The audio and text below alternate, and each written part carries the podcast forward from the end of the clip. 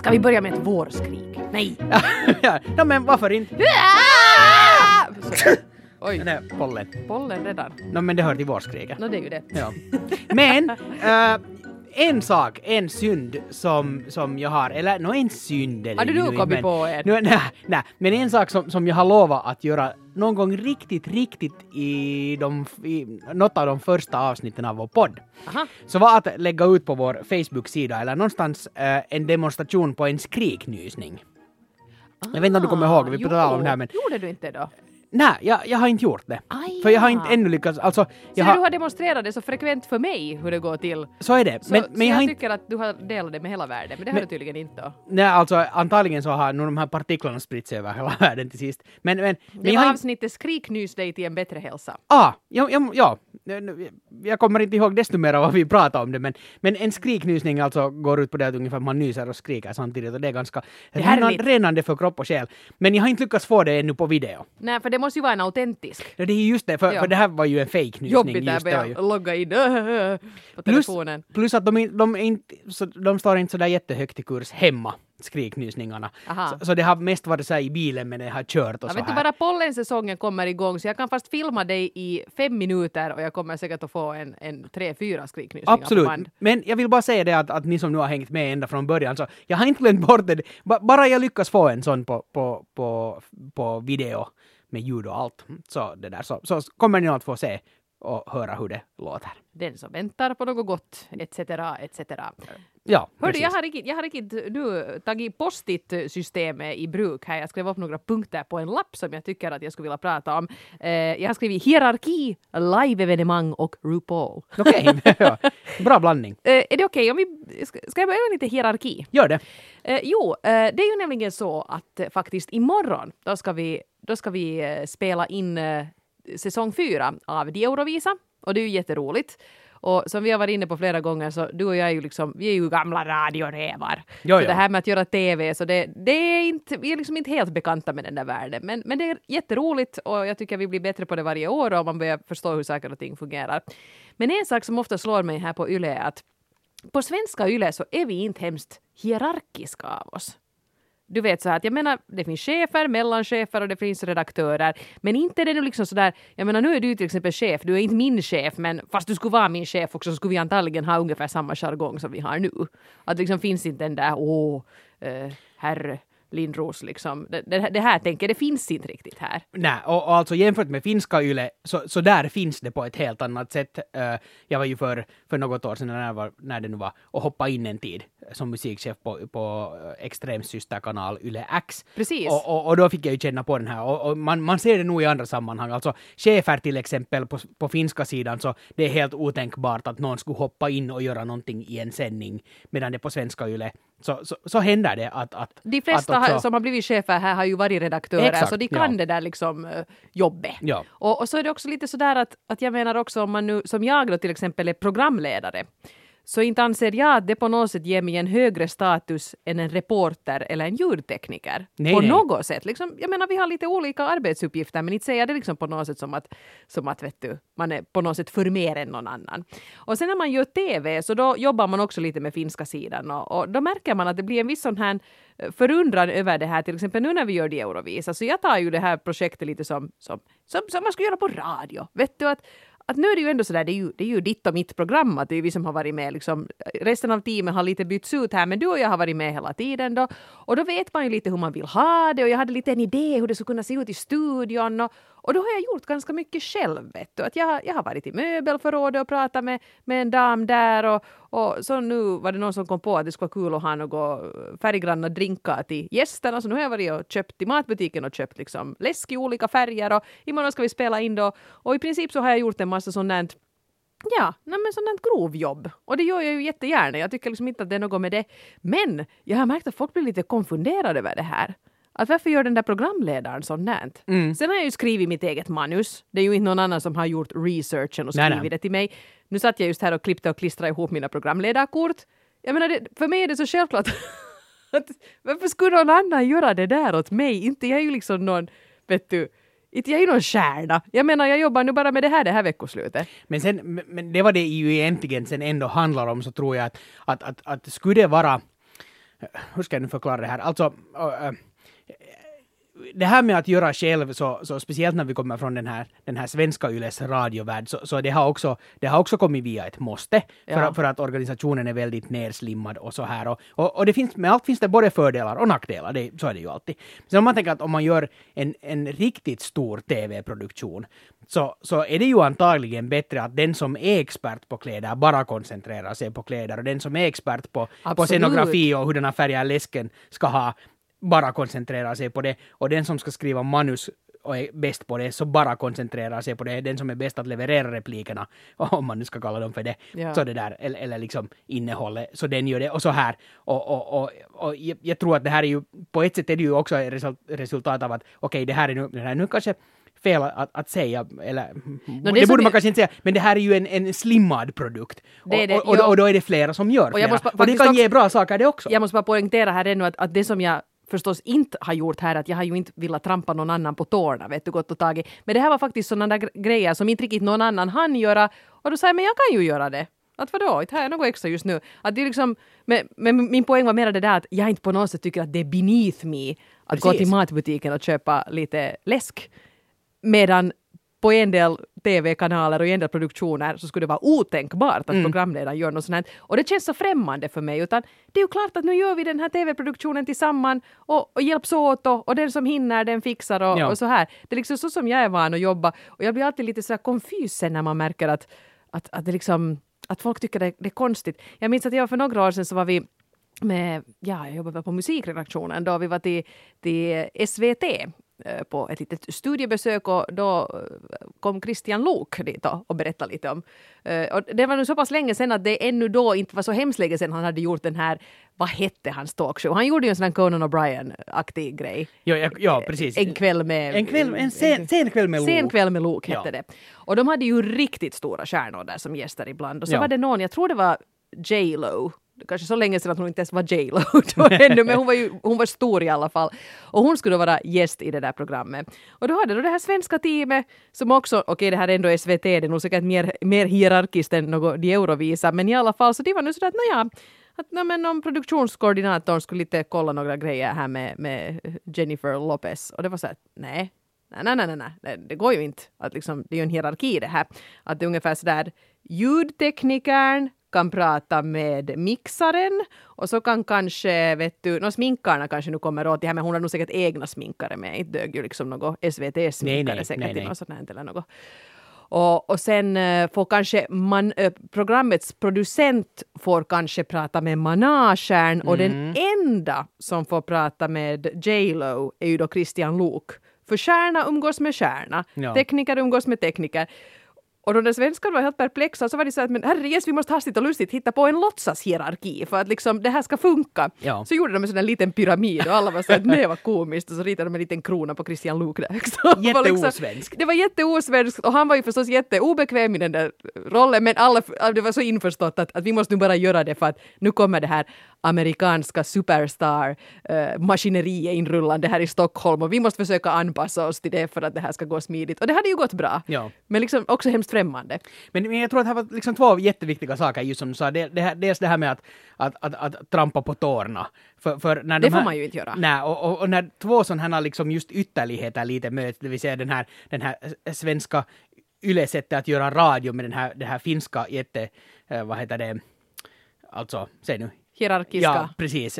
Och när de här möts, så, så då kan det ju kanske just lätt leda till det att, att det tolkas som att det trampas på tårna. Medan det bästa för slutprodukten är ju en, en, en liksom en, en ihopklumpad version av båda. Det vill säga att, att det är på riktigt ett grupparbete. Det finns de här experterna som i slutändan kanske mm. är de som kan säga alla det sista. Alla har sin och... nisch, men man är inte på något sätt i en sån här hierarki. Exakt, utan vi gör det här tillsammans som ja. ett grupparbete som vi alla strävar till efter samma mål, bla bla bla. Men det här är, jag menar fast jag nu sa bla bla bla, så det här är ganska viktiga saker att alla, för att få det att bli så bra som möjligt. Alltså, ja, precis, den här hierarkin som finns på vissa håll här också inom Yle, den luktar nog sjuttiotal. Ja, den luktar, liksom, den luktar forna, svunna tider. Och det finns nog inte bara här, utan det luktar lite Finland också, tänkte jag säga. Ja, precis. Att, att, Ja. Och, och speciellt det här att de här olika skikterna ska stå lite i konflikt med varandra. Ja, att precis. Det ska lite liksom hunsas neråt och det ska lite så där bjäbbas uppåt och, och så där. Man är alltid lite så där. Man, man ska gnälla mycket baktalande och sånt här. Så jag hoppas vi ska komma ifrån det här, för att det blir också lite på det där sättet att sen när man nu någon gång hamnar i den här rollen att man ska vara då programledare, så finns det nästan lite sån förväntning att man borde vara lite diva. Mm, ja, så är det. Och, och jag är inte riktigt... Jag, jag kan ju nog göra mitt yttersta förstås. Isin. Det är fel färg på min läsk. Vem har köpt? Ah, jo, det var jag. Nej, men det, det är ju också, det har, det har vi ju märkt liksom att, att, att när vi har varit och jobbat just kring Eurovisionen annars så, så jag menar, vi, mycket av det som vi har gjort, om vi nu ska börja analysera det och tänka på vissa sådana här videoklipp och sånt, det har ju var, liksom varit lite så här hemlaga produktion, okej. Okay. Ja. Vi har filmat med en telefon och vi har klippt ihop det och så här. Och, och det har inte, det har inte sett ut sådär som när B B C gjorde Top Gear. Det, det, det är ju liksom helt klart. Inte riktigt, men, men, men nu ser man ju vad som händer där i rutan. Jo, precis. Och, och, men, men liksom andan har varit en annan, att vi vill göra och, och, och liksom vi tror på den här vår grej oavsett hur vi gör den, ja, och sådär. Det kan vara kul. Och, och, och då har vi kanske fått blickar av kollegor på något sätt sådär att, att, för jag menar det att en, en musikchef rusar omkring och tar femtio olika selfies bland Eurovisionsartister och någonting sånt, så, så tror jag att det är helt otänkbart att det är inte ett sånt, det är inte så som, alltså ska vi säga, en musikchef håller inte på med sånt innehåll. Eller med innehåll, punkt. Nej, sådär, nej. Ganska långt. Men tänk vad tråkigt att vara en sån musikchef. Ja, no, det är ju just det. Det är ju just det. Så ja. Ja, mm. no, ja. Det, det var bara en liten tanke jag fick kring det här med att, att hur märkligt. Hurdana, vi är ju sådana små champinjoner som hoppar omkring i en, i en ganska elitistisk medievärld. Och, och liksom ibland... ibland bjuda det på stora aha-upplevelser. Jag tror att både du och jag är så pass vridna och vrickade och, och, och, och liksom för dabbiga helt enkelt för att passa in i en sån värld. För, för jag tycker om att umgås med alla sorters människor oavsett, och jag menar att blanda mig i vad som helst för projekt med vilken uppgift som helst egentligen. Det, är inte, det, jag har, det, det kan jag nog påstå att jag har ingen liksom förutfattad mening att, att det där är sen inte ett jobb som jag gör. Att, att, för, för det är bara roligt att testa på och pröva olika saker och, och träffa nya människor. Det tycker och så här. Jag också. Och, och den biten vill jag inte bli av med. Och så är det, ju, det handlar ju också om respekt. Att, jag menar, nu, nu är det Eurovisionen igen som man kommer in på, men det är ju den här, jag menar, det, det är inte så hemskt många människor faktiskt som får jobba med så stora produktioner som Eurovisionen, och vår insats i Eurovisionen är ju liksom alltid, det är ju ett sandkorn. Så är det. Och därför tycker jag att det är jätteviktigt att man sköter det så bra man kan. Till exempel om ljudteknikerna som ska se till att typ fyrtio parallella referat går ut i världen. Om de säger att skulle ni kunna komma på ett soundcheck klockan ett, nu tusan är vi ju där då, då är vi där kvart i ett och säger att hej hej, att när ni är redo. Ja. Och det där har ju också väckt lite förundran. Inte kom fransåsarna inte. Nej, nej. Nej, nej, precis. Att de har ju, därför har vi alltid blivit ganska goda vänner med alla sådär, vet du. Det blir vi ganska chobbis med ljudtekniker. För, för de har inte alternativ, för vi är där dygnet runt och bara, hej hej, ska vi testa något? Hej, ska vi ta kaffe? Ja. Ja. Men i alla fall, jag tycker det där är så självklart. De behöver göra ett ljudprov. Då går vi ju dit och gör det där ljudprovet. Ja. Åtminstone en av oss. Det här är nog också ett finländskt drag. No, ja. att, att om det står på pappret. It's said in the brochure, thirteen o'clock so we came. Ja, hello. Precis. Ja, att vi kom nu en vecka tidigare än alla andra. Ja, vi är ju alltid de första som vill komma in i kommentatorsbåsarna också. De, så att de är inte riktigt färdiga ännu. Eh, sen om man, om man nu ska namedroppa här någon människa, så vi har ju faktiskt suttit eh, några år nu då, ganska nära Graham Norton. Mm. Och han har ju liksom ett enormt team som sitter och jobbar och skriver. Han kommer ju inte i god tid. Han, han kommer ju, säkert håller B B C alla de där ljudproverna och det där, men det är ju inte han som sitter där. Nej, det är ju någon liksom undersåte som går dit och pratar lite i mikrofonen.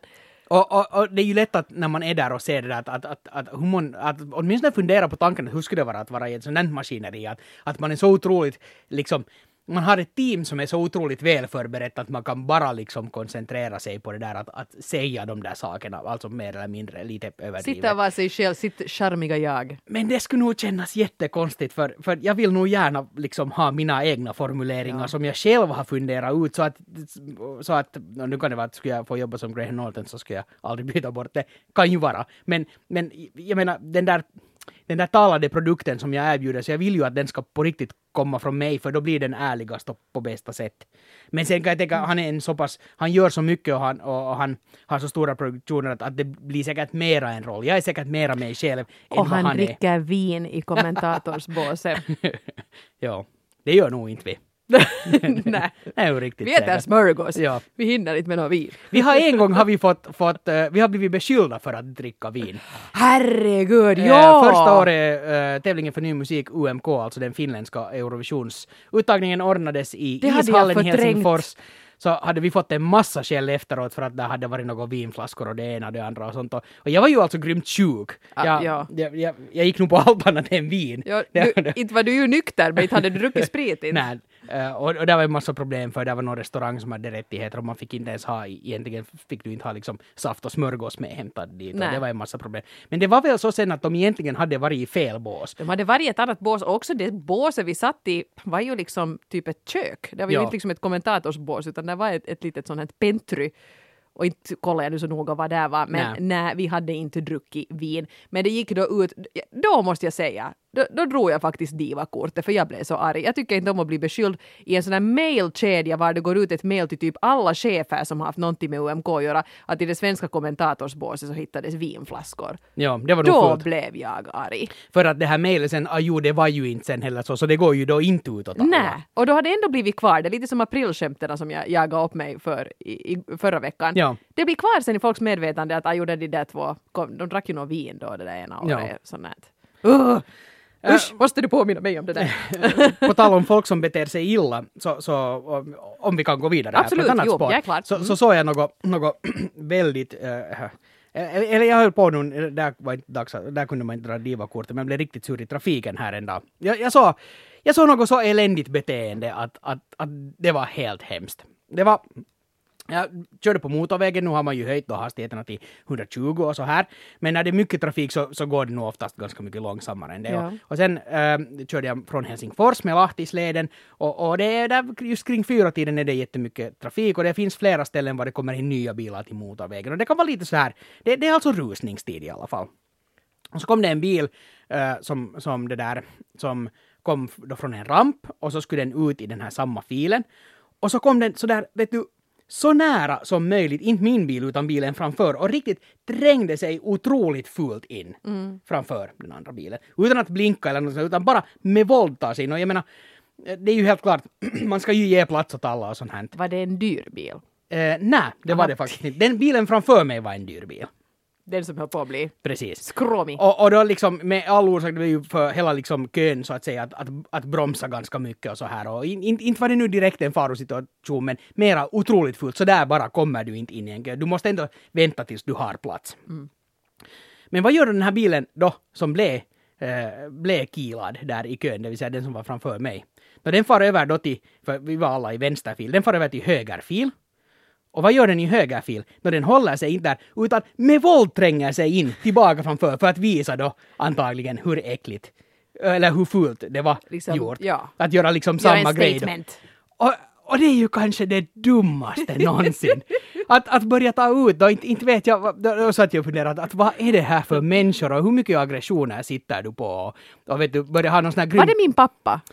Nej, nå ser du, nå ser du här är grejen. Uh, för, för jag antog ju också att nu det här, vet du, nu, nu är det, måste man ta, göra någon sån här cockfight på motorvägen, var man ändå får köra hundratjugo fast så här. Men sen visade sig att den här bilen som gjorde den, den här, alltså den som först var framför mig och sen gjorde det här egentligen ännu fulare tricket på ett sätt. Så det där, så svängde jag vid samma ramp som jag och sen när vi hade kört ner från rampen så skulle vi åt olika håll så jag såg ju chauffören och jag måste ju titta bara. Att, ja, det att är ju var... också det där sättet, man blir så nyfiken på att vad var det där för en kokosnöt? Och Och det här berättar nu något om mig och mina fördomar. Men jag blev lite så att, oj, det var ju en kvinna. För, för det hade jag inte förväntat mig. Uh, att det var en kvinna i, vad ska jag nu gissa, det är jättesvårt att säga ålder så här när man nu ser bilder. Men kanske, kanske femtio-årsåldern, någonting Jaha, sånt. Ja, ja. Och, och för på något sätt så, så sa det i mitt huvud att det här är liksom bara sådana dumt som, som kanske femtio-åriga män håller på med. Men de är inte klimakterier. Nej, precis. men men det blev det ble jag... Det ble jag liksom mm. överraskar dem. Nå, till kvinnans försvar, eller jag vet ju inte, det här är ju bara mina egna fantasier. Och nej, jag har inte fantiserat hemskt du, mycket du om den här kvinnan. Jag, jag, jag, jag körde bilen där till, till vägrenen och tänkte att åh, fem, femtioåriga kvinnan som beter sig som ett svin i trafik. Ja. Hon, hade, hon hade sin man bredvid sig. Och, och nu vet jag ju inte, men, men, men igen, mina fördomar bara om ste- och stereotypa bilder av kvinnor och män. Tänkte att, att månne den där mannen sa åt henne att, att göra så här. att, att nu, nu ska vi kila in för att göra en statement. Det är ju helt möjligt. Eller så satt mannen där och var pottig i största allmänhet. Hon var redan färdigt arg och så gjorde hon det här. Det är min teori. Mm, det är också helt möjligt. Men jag är nog, alltså det måste jag ändå säga att, att, att äh, så långt har jämlikheten kommit i det här landet att det finns ganska mycket kvinnor som yeah. nog beter sig precis lika, beter sig precis lika illa traf, i trafiken som män. Så, så, så ifall, det någon, ifall det någon gång har funnits en sån här bild av att, att, att, att kvinnor åtminstone inte svinas i trafiken så, så, så det stämmer nog inte mer. Nej. Nej. Nu kommer vi så fint in när vi pratar så här om könsroller och sånt. No, ja. På punkten RuPaul. Ah. jag, jag har ett nytt favorit-tv-program. Okay. Jag var ju här lite, jag var lite flunsig här för, för några veckor sedan. Och jag är åtminstone sådär att när jag är förkyld så då vill jag se på helt andra tv-program än det jag vanligtvis ser på. Mm. Man vill så se på något. Man kommer in i en sån här annan mode. Det måste vara ganska lättsmält. Så jag började titta på RuPaul's Drag Race. Som jag aldrig har sett på. Det finns liksom flera säsonger på Netflix. Okay. Och det är ganska samma koncept som till exempel America's Next Top Model. Bara att det är då dragartister som tävlar. Och du vet vem RuPaul är. är Absolut, ju den här, ja. Ja, ja kanske nu faktiskt världens mest kända äh, dragartist. Har jobbat länge med det där. Och det... Om, om namnet inte säger, säger någonting så skulle ni höra rösten så skulle ni nog veta att, att okej okay, den här... Ja, den här, den här skådisen har jag sett i en massa filmer och tv-serier. Och har varit med hemskt länge och har inte åldrats något. Ja, jättefräsch ser, ser både han och hon ut i sina olika skepnader. Och det här är ju ett helt fantastiskt program. Jag är helt såld. För det första är ju RuPaul är ju så rolig för uh, han gör ju då, han, han parodierar ganska mycket Tyra Banks förstås. Till och med med sättet att prata sådär jätteteatraliskt. Och sen emellanåt så är han mer som Tim Gunn i, i Project Runway. Och då är han liksom i sitt, i sitt... Ja, då är han sig själv då ja. I kostym och, och slips. Jättes, det här stilig. Och går och liksom vägleder dem medan de håller på och syr sina dräkter och har sig. Och också de här deltagarna, det är ju liksom inte så där som du tänker America's Next Top Model. Äh, de klippte håret av mig, buhuhu. Och sådär, vet du. Utan det, det är ju sånt här... De gör ju allt själv. De sminkar sig själv, de syr sina kläder själv och det är liksom jätte på något sätt. Det är ju inte så där att någon berättar att nu ska du vara sån och sån och sån utan de kör ju det där själva. Och jag, blir så, jag har blivit nu så inspirerad av det här med drag. Okej. Okay.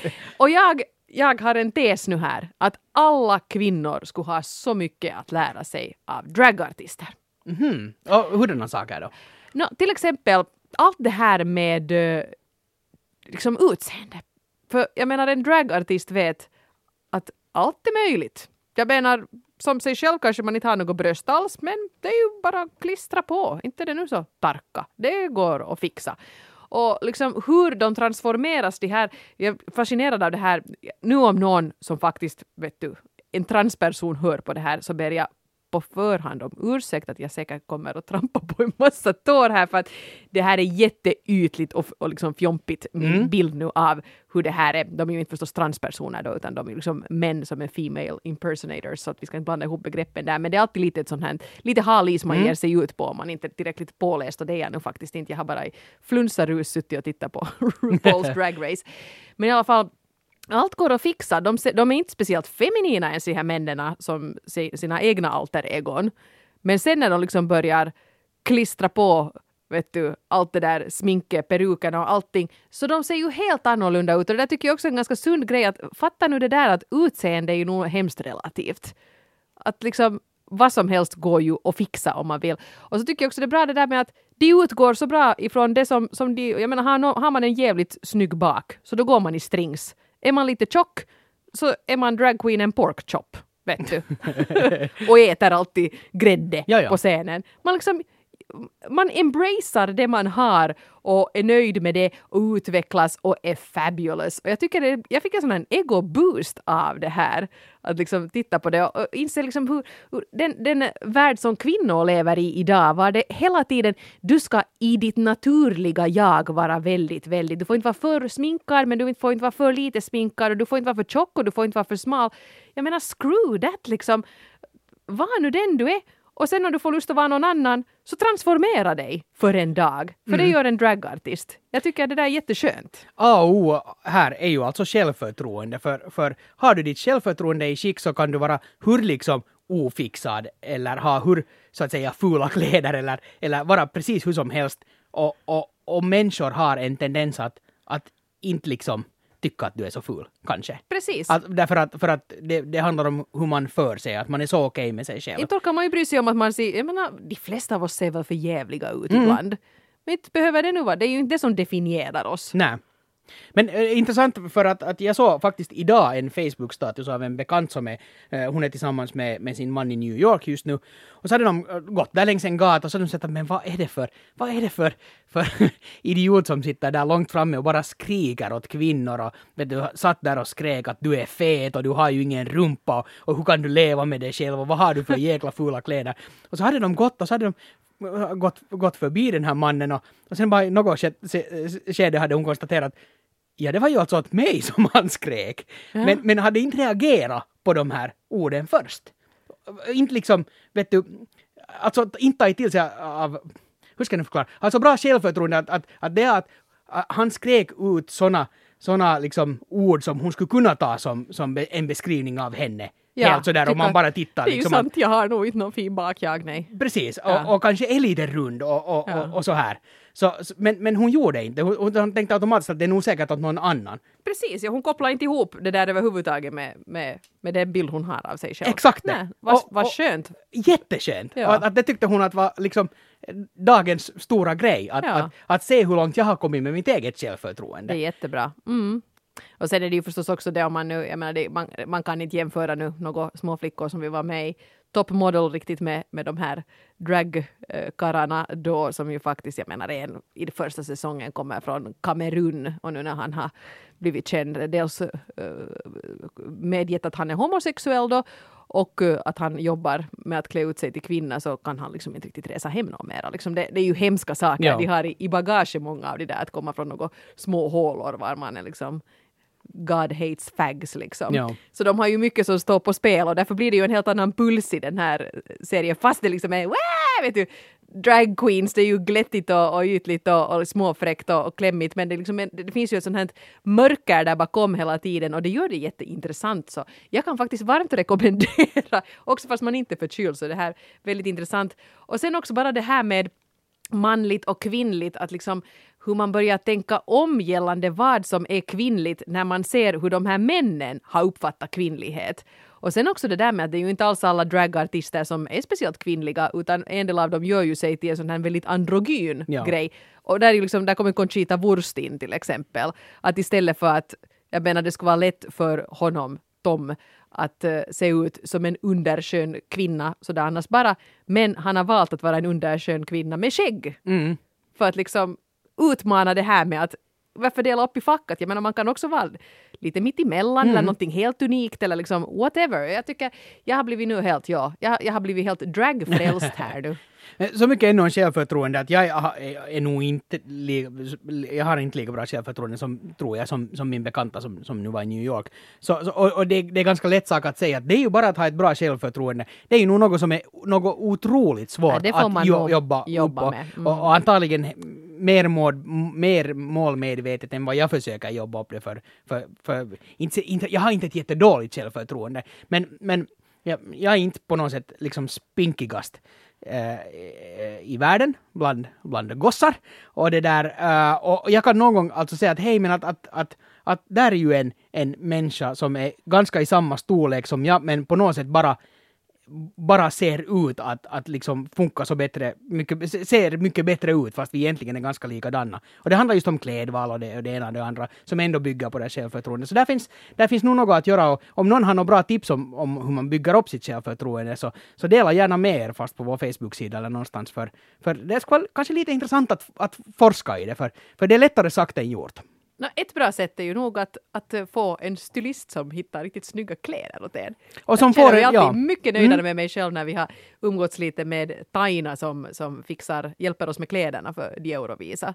Och liksom faktiskt har ett öga för det där. Det här, den där ska du inte ens prova för den där kommer inte att funka på dig men den här kan vara riktigt snygg och liksom de blir bara till så här, herregud det funkar ju. Det är just det. Ja. Man behöver, ja, det, det, det är en sak att få någon som övertygar en att, att, att för jag menar, jag, jag är dålig på att, att köpa kläder åt mig själv och, och jag tror att det också bygger på ett sånt här självförtroende för jag på något sätt intalar mig att jag är inte så bra på det här med kläder så, så det är lika bra att ge upp, no, inte nu riktigt, nu överdriver jag ju lite. Men det är ju alltid, men, men sådär. Och jag menar ju kläder det är också ytligt och utseende relativt men nu är det jätteroligt det är jätteroligt att känna sig lite fin och lite snygg ibland. Alltså det, Bara ja, lite uppklädd och bara så att hej, vitsi, du funkar det här. Precis, ju. För det handlar inte om, om att ha de här snygga kläderna för att visa det åt andra, utan för att ha det som hjälpmedel åt sig själv. Ja. Att man känner sig så pass bra att man har ett så bra självförtroende att de där vilka kläder du då råkar ha är helt liksom, det är inte relevant mera. Det, det är ju mera det. Ja. Ja, och så finns det människor som är så hela vägen igenom nöjda med sig själv att de kan gå klädda i en säck och tycka ja. att de är snyggast i världen. Och det är ju förstås också jättebra.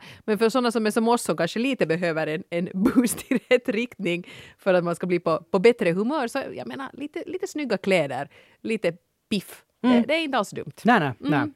Ja, bra. ja. Ja, ja, jag är nästan överraskad lite sådär nu. Nej, men ganska bra tror jag att, att, att det som är det här ytliga med kläder, det är egentligen inte för andra utan det är för en själv. Det är, ja, och så ska man inte heller förneka, och man får inte heller säga att det är sånt här fjantigt, sånt här lullull, det här med snygga kläder. Det är inte alls. Det, det är ett identitetsbygge som en del av oss behöver, helt ja, enkelt. Precis. Det där, jag hade en poäng här ännu som vi har faktiskt börjat, nästan tangerade här redan i och med att vi började prata om Graham Norton. Det var ju en sån här stor... Eurovisionen fyller ju sextio år i år. Och här ordnades för... Ja, det är nog säkert bara någon vecka sedan det spelades in i London en sån här stor jubileumskonsert var de hade bjudit in Dana International och Herreys och, och det ena och det andra. Och den här visades då på S V T och också i Yle fem i lördags. Och nu kommer den att visas, var det nu på veckoslutet den visas i... Mm, den elfte var det nu sen ja, på det. No, ja, i alla fall. Ja, imorgon tror jag. Imorgon, alltså ja, en vecka senare kommer den att visas på finsk tv. Den visades inte heller live av B B C som var de som höll i det hela. Så den har visats liksom lite sådär, ja, i otakt. Den kommer nog säkert att visas lite nästan i alla länder, men, men, men det där i alla fall. Och jag satt då i lördags och tittade på det här. Jonas, min man, var inte alls intresserad så han försvann nu någonstans och började spela eller vad han nu höll på med. Så jag satt då ensam och då är ju det man gör är att man vill ju liksom dra fram telefonen och kolla att vad är liksom bassen kring det här. Och nu hade jag ju några bekanta som satt och tittade på det här. Men då slog det mig det här att live-tv. Att liksom live-evenemangets kraft och hur futtigt det känns när någonting inte är live. För att, you know, det behöver ju egentligen inte ens vara live men det ska sändas samtidigt. I hela världen, vet ja. du. För det kändes lite ynkligt att sitta där. Jag skrev nu sen något smått på Facebook och då visade sig nog att några kollegor satt och tittade och, och tror jag blev ganska glada över att ja, nu kan vi ju lite här, wow, vad, vad snygga bobbysocks är. men, men liksom jag märkte det där att liksom både radio och tv, eftersom det här on-demand-alternativet sprids hela tiden, så det som är kvar i gammelmedia borde vara live. Så är det. För jag det ska vara någon med. poäng med det.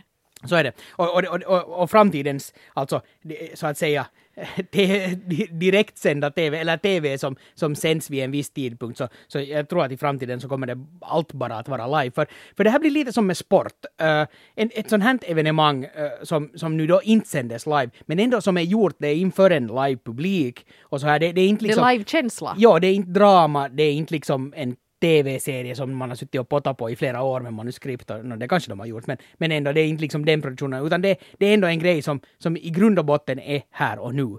Så nu när, nu när det har inte, inte ens sänds live utan visats lite här och där och nu och jag har missat alla gånger och jag tänkte att men jag ska se nu sen på veckoslutet. Men nu börjar det redan kännas sådär som att, att men, men det har ju liksom varje och farg. Att ja, jag har ju precis. missat det fast jag har vilken chans som helst att se det.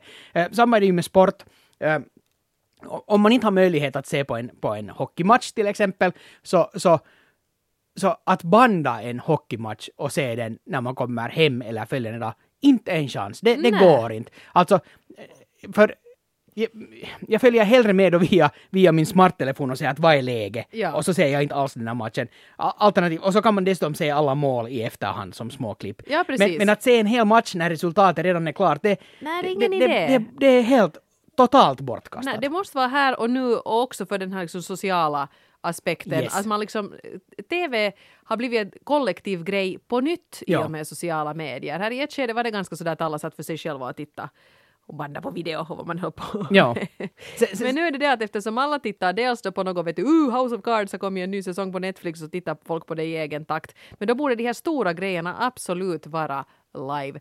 Jag menar, inte, inte är det någon poäng att titta på Eurovisionen i efterhand heller. Nej, nej, nej. Och, och det är just det där, jag vet inte, jag tror att det är helt samma just med, med om jag någon gång har suttit i efterhand och tittat titta på någon sportgrej så det där så, så, så bara man, man känner hela tiden den där känslan på något sätt att, att okej, okay, att det här det, det här är bara dumt att, att, att alla vet ju redan hur det går. Att varför Exakt. Ska jag göra det här? Att Precis. Det, mm. ja.